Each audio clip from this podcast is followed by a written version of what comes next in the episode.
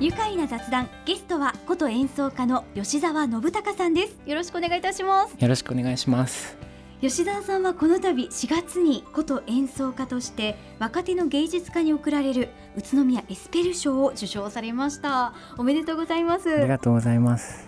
まずはじめに吉田さんのお琴を始めた経緯をお聞きしたいんですけれども7歳の頃から始められたんですよね、はい、どういうきっかけがあったんですか？あのー僕は4人兄弟でして、はい。最初に年子の2人の妹がお琴を始めてええ。それの送り迎えについていく間にいつの間にか習わされてました。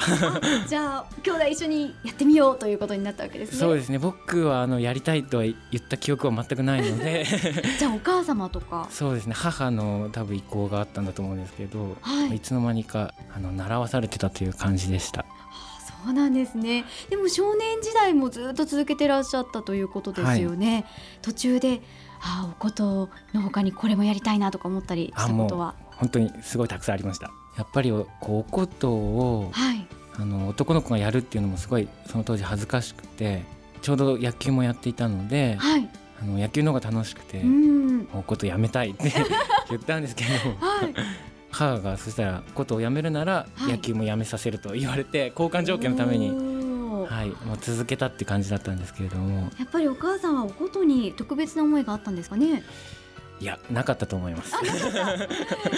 いや多分なかったと思うんですけれどもでも兄弟あの4人全員お琴を習ってた時期がありましてはい。兄弟4人であの演奏させるのが希望っていうか夢みたいなのもあったみたいなのでそういうのもあって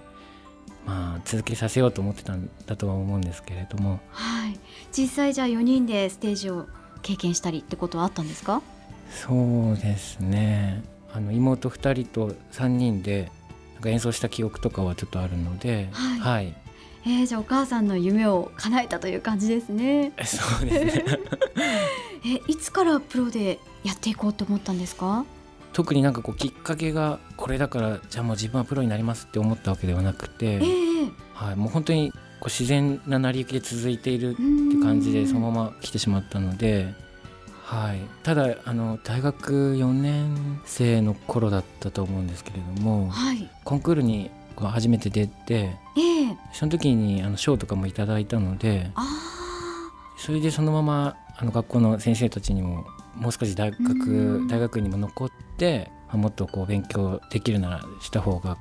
演奏力とかももっとこう向上するだろうってことでお。話しいただいて、じゃあもうこのままおことをやろうみたいなええ気持ちがこう高くなったのは多分4年生の頃だったと思います。うんそういう賞も励みになったんでしょうね。そうですねはいその少年時代はもうやめたいって言ってましたけれども、はいい、つの間に好きになったっていうことはありました？そうですねやっぱでもきっかけになったのはそれまで僕おことを男がやるなんてって思って恥ずかしかったのと、はい。なんかやっぱり友達に言えなかったんですね。そうなんですか？はい、なのでもう全然あの小学生の時とかもノブがおことやってるとかって全然知らない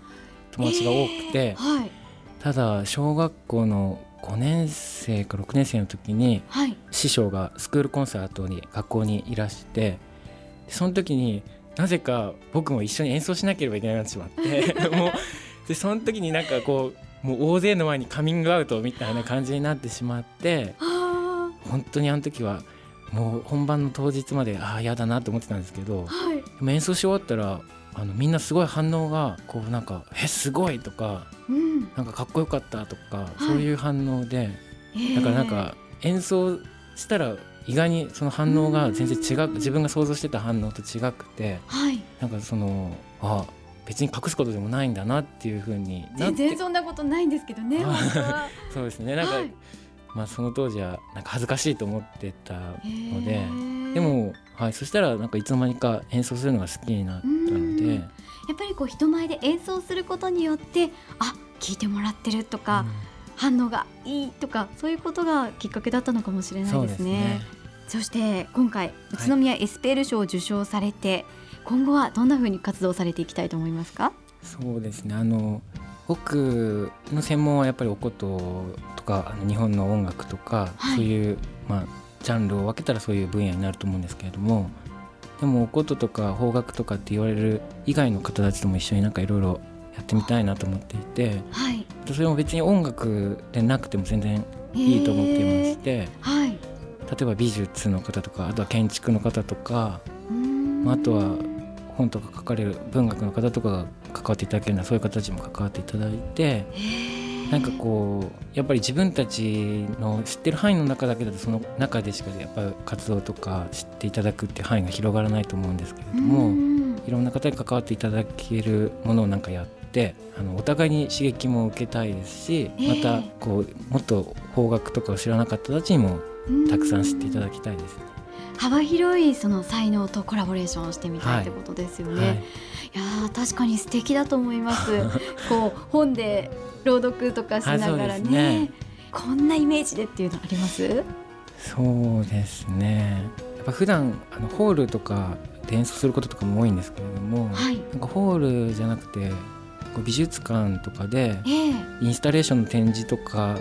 そういうなんかこう空間を感じられるようなところではい。何かこうできたらなと思いますね。なんかその美術館例えば作る方とかもやっぱり建築家の方がいろいろ考えて設計なさってるんだと思いますし、その展示するアーティストの方もやっぱりそういう自分の作品をそこに収めるのにまでいろいろ工程を得てそこにあるわけですしええ。自分もそこで演奏してまあそのある空間とかも感じ取りたいですしあとはやっぱりそういう美術館とかに来るっていうのも行くとかっていう気持ちとかも楽しみになったらいいなと思うので、ええはい、いやぜひ実現させてください。